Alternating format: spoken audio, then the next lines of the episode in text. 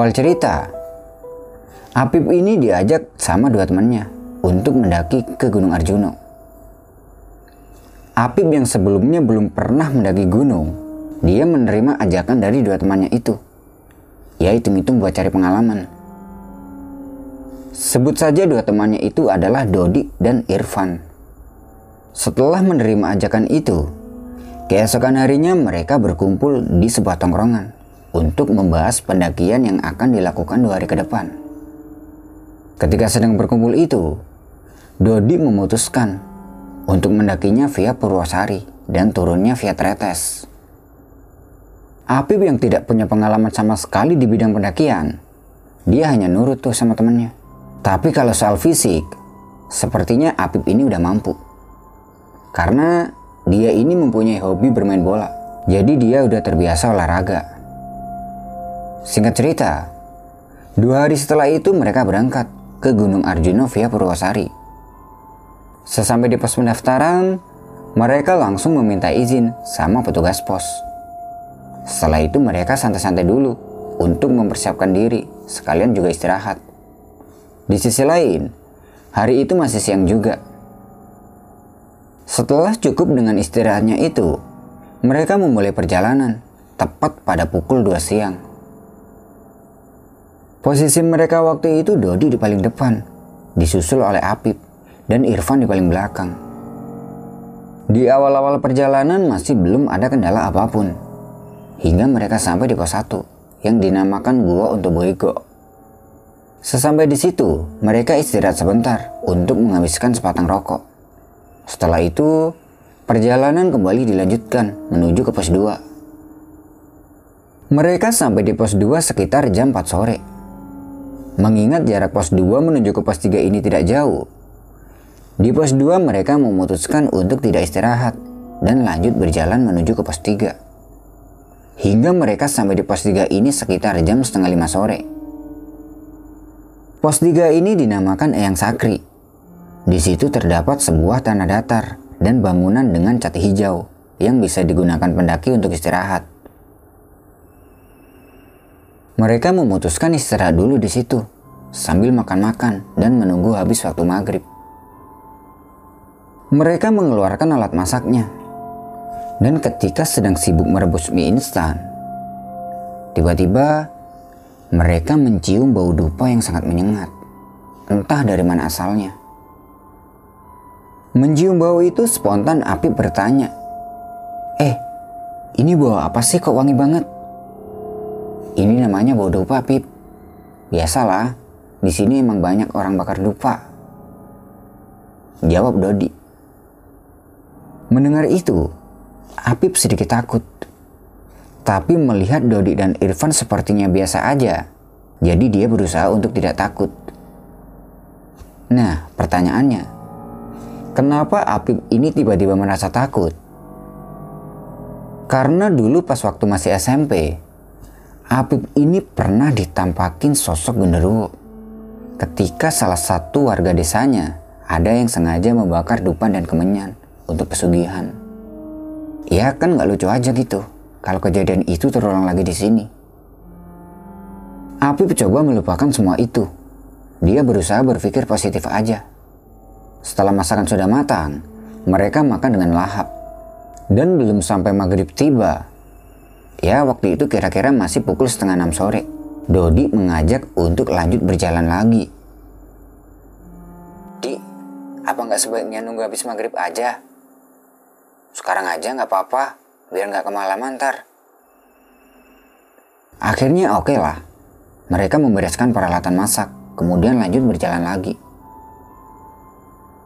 Di tengah perjalanan menuju ke pos 4, mereka ini melewati sebuah bangunan yang terdapat tulisan aksara Jawa. Letaknya itu ada di sebelah jalur pendakian. Dan ketika mereka sedang melewati bangunan itu, dengan sangat jelas, Apip yang waktu itu berjalan di paling belakang. Dia melihat ada seorang laki-laki yang tidak begitu tua. Dia sedang berdiri menggendong keranjang bambu sambil ngebawa tongkat kayu. Dan laki-laki itu terlihat sedang memperhatikan jalan mereka.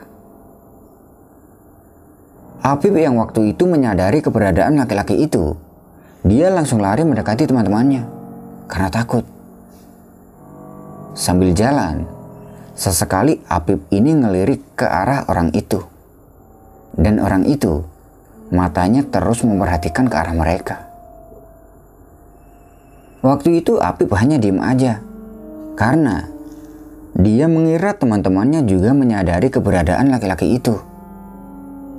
Setelah jalan cukup jauh meninggalkan gubuk tadi, barulah Api bilang, Eh, kalian tadi lihat gak ada orang yang merhatiin kita? Di mana, Pip? Di gubuk tadi yang kita lewati. Si Irfan mikir, perasaan gak ada orang deh, Pip. Lah, masa sih? Ada tadi laki-laki yang membawa keranjang. Ucap Apip menjelaskan. Irfan yang tidak melihat keberadaan orang itu, dia bilang ke Dodi, Iya nggak di? Kata Apip di gubuk tadi ada orang. Nggak tahu, nggak merhatiin aku. Jawab Dodi. Mendengar itu, Apip mikir, masa iya anak-anak gak ada yang lihat? Padahal jelas banget loh, itu orang berdiri di depan gubuk. Karena memang teman-temannya ini gak ada yang lihat, Apip mengabaikannya. Dia berpikir, ya mungkin dia itu adalah pendaki spiritual yang mempunyai tujuan tertentu. Karena hari udah cukup gelap, Dodi mengajak mereka untuk berhenti dulu untuk memasang penerangan. Sambil memasang penerangan, Dodi bilang ke Apip, Pip, kalau ntar ngeliat ada yang aneh-aneh lagi biarin ya, jangan diomongin di sini. Emangnya kenapa, Di? Pokoknya jangan. Selagi nggak diganggu biarin aja. Jawab si Dodi. Apip mengiyakan kata-kata Dodi. Sambil dalam hati dia bilang, Waduh, kok jadi horor gini ya? Setelah penerangan sudah siap, mereka lanjut berjalan lagi hingga sampai di pos 4 kurang lebih jam 8 malam. Pos 4 ini dinamakan Eyang Semar dan di situ terdapat beberapa bangunan kayu. Di pos 4, mereka istirahat untuk minum dan menghabiskan sebatang rokok. Sambil sesekali mereka ini nyapa satu rombongan yang sedang camp di pos 4. Di sini Apip sempat tanya sama Dodi, kita diriin tendanya ini di mana? Kata Dodi, diriin tendanya nanti aja di pos 7. Nah, tidak lama ketika mereka sedang istirahat di situ, Apip ini mencium bau dupa lagi dan kali ini sangat menyengat. Apip mikirnya, mungkin ada orang yang sengaja bakar dupa di salah satu bangunan yang ada di pos 4 itu. Karena merasa tidak nyaman dengan bau dupa itu, dia sedikit menjauh dari bangunan kayu itu. Dan ketika jarak Apip dan teman-temannya ini sekitar 10 meter, dari arah hutan, samar-samar Apip melihat ada sosok laki-laki tua yang sama persis seperti yang dilihatnya di gubuk tadi. Karena takut, Apip langsung balik lagi ke teman-temannya tanpa bilang apa pun. Karena kan tadi Dodi sempat bilang tuh sama Apip, kalau ngelihat yang aneh-aneh, jangan diceritain di sini. Sesampai kembali di teman-temannya, dia ngeliat lagi tuh ke arah orang yang tadi dilihatnya, ke arah hutan. Tapi waktu itu sudah tidak terlihat. Entah orang itu tertutup oleh pohon atau mungkin udah pergi. Pukul 8 lebih 15 menit, mereka melanjutkan perjalanan. Dan nggak tahu kenapa, kali ini perasaan Apip merasa tidak tenang. Mungkin karena dia habis ngelihat orang tadi. Karena takut, Apip yang waktu itu berjalan di paling belakang meminta pada Irfan untuk ganti posisi di tengah. Singkat cerita, sampailah mereka di pos 5 yang dinamakan Mahkutoromo. Di pos 5 itu, terdapat sebuah tumpukan batu yang berbentuk seperti candi. Dan tidak jauh dari batu itu, ada sebuah bangunan gubuk. Dan ketika sedang istirahat, mereka didatangi oleh bapak-bapak penghuni gubuk tersebut. Beliau bilang, ini mau naik apa udah turun? Mau naik, Pak? Kalau mau lanjut naik jangan lama-lama di sini, ntar kemalaman. Saran bapak itu. Setelah meminum beberapa teguk air, mereka melanjutkan perjalanan dan tidak lupa berpamitan dengan bapak-bapak itu. Perjalanan kembali dilanjutkan menuju ke pos 6. Di perjalanan menuju ke pos 6, sering banget Apip ini celingukan. Takutnya orang tua yang tadi dia lihat itu ada di sini. Singkat cerita, sampailah mereka di pos 6 kurang lebih jam 10 malam. Di pos 6, mereka tidak berhenti dan lanjut berjalan menuju ke pos 7 dengan tujuan agar tidak terlalu malam dan agar bisa segera istirahat di sana. Di sepanjang perjalanan, Apip ini masih sering celingukan. Takutnya yaitu tadi. Sebenarnya dia ini ingin bilang pada teman-temannya tentang apa yang dia rasakan waktu itu.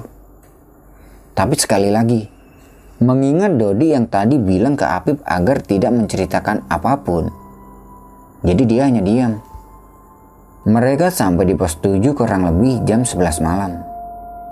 Pos 7 ini dinamakan Jawa Dipa. Sesampai di situ mereka sangat lega karena malam ini mereka bisa istirahat. Satu tenda berkapasitas empat orang mereka dirikan di dekat tenda pendaki lain. Setelah itu mereka makan beberapa roti. Dan karena suhu malam itu sangat dingin, setelah makan roti itu mereka memutuskan untuk langsung tidur. Kurang lebih jam 7 pagi, mereka semua bangun. Setelah bangun itu mereka langsung membuat sarapan. Dan tenda yang ada di sebelah mereka waktu itu sudah tidak ada penghuninya. Mungkin mereka sudah sampai tadi pagi.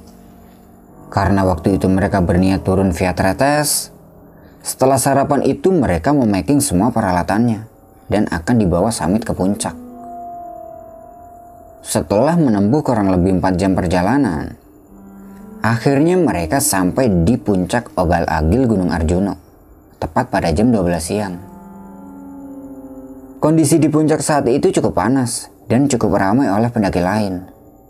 Di puncak, Apip ini ngerasa senang banget karena ini adalah pengalaman pertama dia mendaki gunung hingga bisa sampai di sini. Setelah puas mengabadikan momen di puncak, mereka mencari tempat teduh untuk menyeduh kopi di sela-sela bebatuan. Mereka menikmati kopi sambil melihat pemandangan yang indah di atas awan. Setelah cukup lama di puncak, tidak terasa waktu sudah menunjukkan jam 2 siang. Satu persatu pendaki yang ada di puncak terlihat turun, dan mereka juga memutuskan untuk kembali turun. Perjalanan turun ini, mereka akan melewati jalur tretes dan memutuskan untuk menginap semalam lagi di area Lembah Kijang. Ketika sedang berjalan turun itu, tepatnya di area Pelawangan, Apip ini merasa ingin buang air kecil. Dia bilang ke teman-temannya, Eh, tar dulu ya, aku mau kencing. Dodi dan Irfan berinisiatif menunggu Apip di tempat yang teduh dan sedikit datar. Sambil menunggu itu mereka menyalakan sebatang rokok. Apip langsung terlihat melipir tuh ke dalam semak untuk kencing. Tapi, sampai rokok yang mereka hisap ini habis, Apip tidak juga balik dari kencingnya. Karena khawatir, mereka menghampiri Apip ke semak-semak tempat dia melipir tadi. Dan di situ, mereka melihat Apip sedang duduk sambil menutupi mukanya dengan dua tangannya dan badannya itu gemetaran hebat. Melihat keadaan Apip yang seperti itu, Dodi tanya, Pip, kamu kenapa Pip? Apip tidak menjawab, dia masih dalam keadaan gemeteran. Tahu nggak kenapa Apip tiba-tiba seperti itu? Ternyata Ketika sedang kencing tadi, Apip ini sengaja ngencingin sebuah batu berwarna putih yang tergubur tanah sebagian. Dan setelah selesai kencing, dia dikagetkan oleh kemunculan sosok hitam yang menyerupai kera. Entah itu kera atau bukan. Yang jelas, sosok itu warnanya hitam dan berbulu. Kedua bola matanya merah. Dia bertaring cukup panjang dan mengeluarkan lendir di mulutnya. Sosok itu tiba-tiba muncul dari semak-semak tepat di depannya Apip. Apip yang menyadari sosok itu, dia langsung lemes. Badannya gemetaran hebat. Karena sosok itu ngingetin Apip dengan sosok genderuwo yang dulu pernah menampakinya pas dia masih duduk di bangku SMP. Dodi dan Irfan kemudian membantu Apip untuk berdiri dan mengajaknya ke tempat yang sedikit datar. Mereka memberi Apip minum agar lebih tenang. Tapi Apip nggak mau. Dan mereka juga masih berusaha bertanya sama Apip tentang apa yang terjadi. Tapi Apip masih tidak juga menjawab. Karena memang nggak mau jawab, mereka mengadang Apip untuk lanjut berjalan turun. Sambil berjalan turun itu Dodi dan Irfan sangat panik. Kenapa Apip tiba-tiba seperti ini? Sebenarnya waktu itu Apip ini dalam keadaan sadar. Dia tahu kalau teman-temannya panik. Tapi dia ini nggak bisa ngomong. Mulutnya itu rasanya dibungkam. Badannya lemes karena dia masih teringat dengan sosok yang menampakinya tadi. Nah, di perjalanan turun itu, tepatnya di hutan Lali Jiwo, Apip melihat banyak orang yang sedang naik turun dan wajah dari semua orang-orang itu pucat semua, seperti orang yang sudah meninggal. Singkat cerita, sampailah mereka di area lembah Kijang. Sesampai di situ, barulah Apip merasa sedikit tenang. Tapi pikirannya masih terus terbayang dengan sosok yang menampakinya tadi. Ditambah orang-orang yang berwajah pucat, yang tidak tahu mereka itu siapa. Di lembah Kijang itu mereka istirahat. Tapi Apip masih belum bisa mengatakan apa pun ke teman-temannya karena dia ini masih dalam keadaan ketakutan. Kedua temannya beranggapan kalau Apip ini sedang kesurupan hingga mereka membacakan ayat-ayat pendek yang mereka bisa. Niat mereka yang ingin bermalam lagi di lembah Kijang itu batal karena melihat kondisi Apip yang seperti itu. Setelah keadaan Apip dirasa lebih tenang, mereka melanjutkan perjalanan turun. Berjalan turun. Ketika akan sampai di pos 3, Apip ditampaki sosok yang sama persis ketika kencing tadi. Sosok itu terlihat sedang berdiri tegap di antara semak-semak di sebelah kiri jalur. Melihat itu spontan Apip berhenti dan badannya ini gemetaran hebat. Melihat keadaan Apip yang tiba-tiba seperti itu lagi, Dodi tanya, Pip, kamu ini kenapa sih? Melihat apa? Apip hanya menggelengkan kepalanya dan tatapannya ini kosong, seperti orang linglung. Karena jarak menuju pos 3 ini udah dekat, mereka mengadang Apip untuk lanjut berjalan.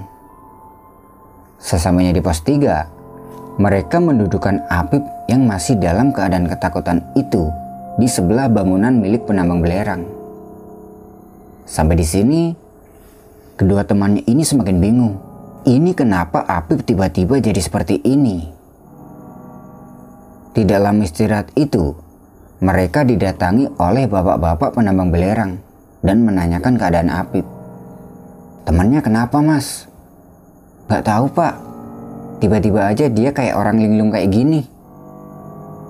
Jawab Dodi.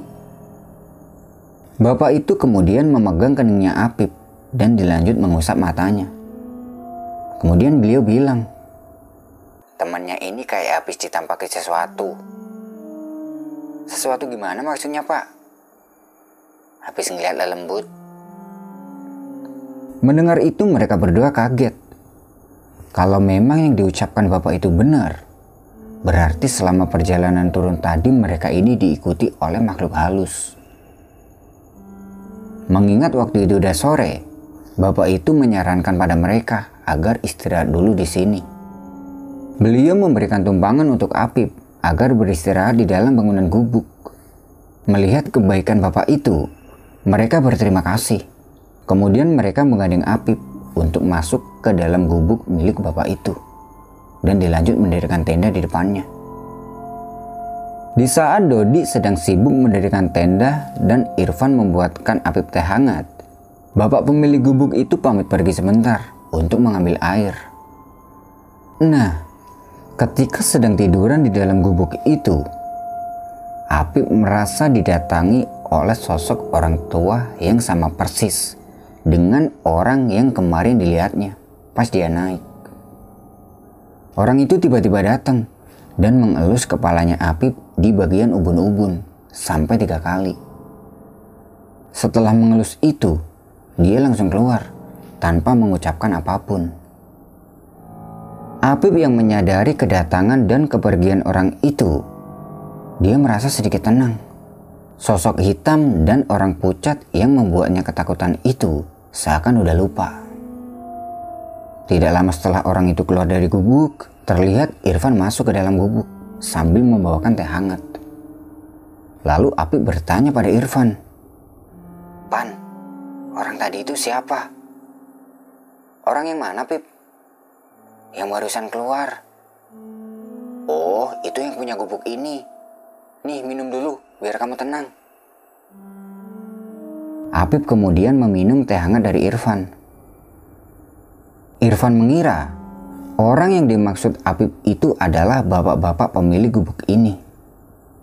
Setelah meminum teh, Apip sudah merasa sangat tenang. Kemudian dia keluar dari gubuk, menghampiri dua temannya, dan mengajaknya untuk turun sore ini juga.